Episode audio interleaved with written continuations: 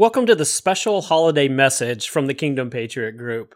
As you know, we are about faith, politics, and commerce. Clay, when it comes to faith, what are you thankful for? I am so thankful for God, for my family, for all the things that God has done in the past for me. He has provided in so many ways. He has healed my family and my children and me so many times. And I am just so thankful for the way God has come and delivered us in the here and now. So, when I think of politics and what am I actually thankful for, that can seem pretty hard in this environment. But there are some things that we can look at. There are some things that I can look at.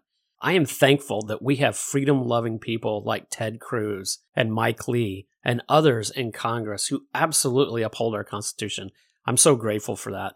But I'm also really grateful for our founding fathers who set up a system of government designed to create conflict, tension, but compromise and the rule of the people that was by the people and for the people.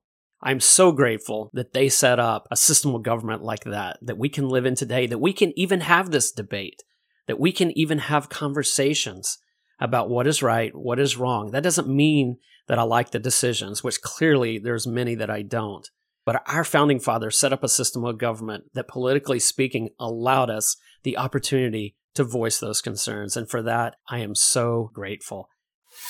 And finally, Shaun, when it comes to commerce, do we have anything to be thankful for? When I think of commerce, I am grateful that commerce generates income for individuals, families, and yes, even tax revenue for the country.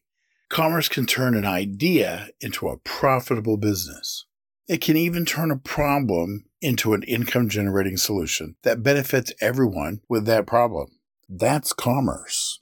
So this Thanksgiving, I'm grateful that two friends and I were able to launch a company whose mission it is to help restore America to her founding values. So, from the grid and all of us at the Kingdom Patriot Group, happy, happy Thanksgiving. Thanksgiving.